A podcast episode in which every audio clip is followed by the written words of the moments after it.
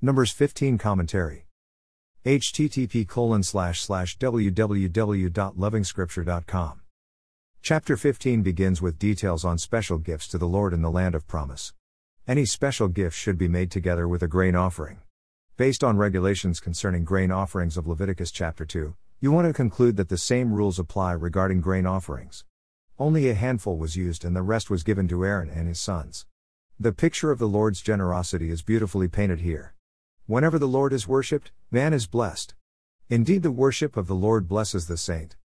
Again, we see how the Lord distinguishes between the rich and the poor. Any sacrifice from the herd attracts a bigger amount of flour, while smaller animals, usually given by less rich people, require smaller amounts of flour.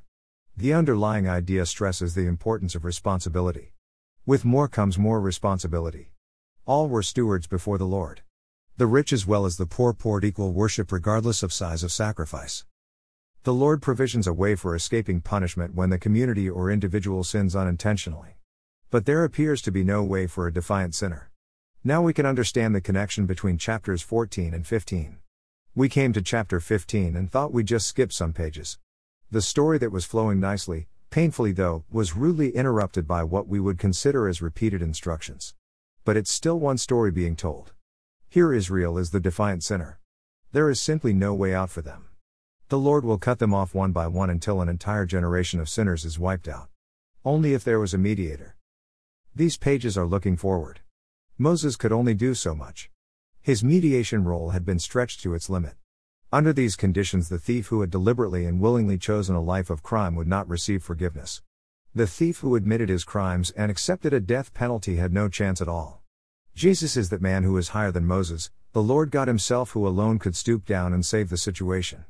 The forgiveness shown at the cross exemplifies it perfectly. Many of us still receive forgiveness for the sins we intentionally commit. I'm grateful to the Lord for this. Then we have the story of a Sabbath lawbreaker. The Lord commands that the lawbreaker is stoned to death. Again, we can see that we are being reminded of Israel's sin and what it should mean. Israel has just broken the Sabbath. The rest in the land of promise is the Sabbath that Israel has just rejected.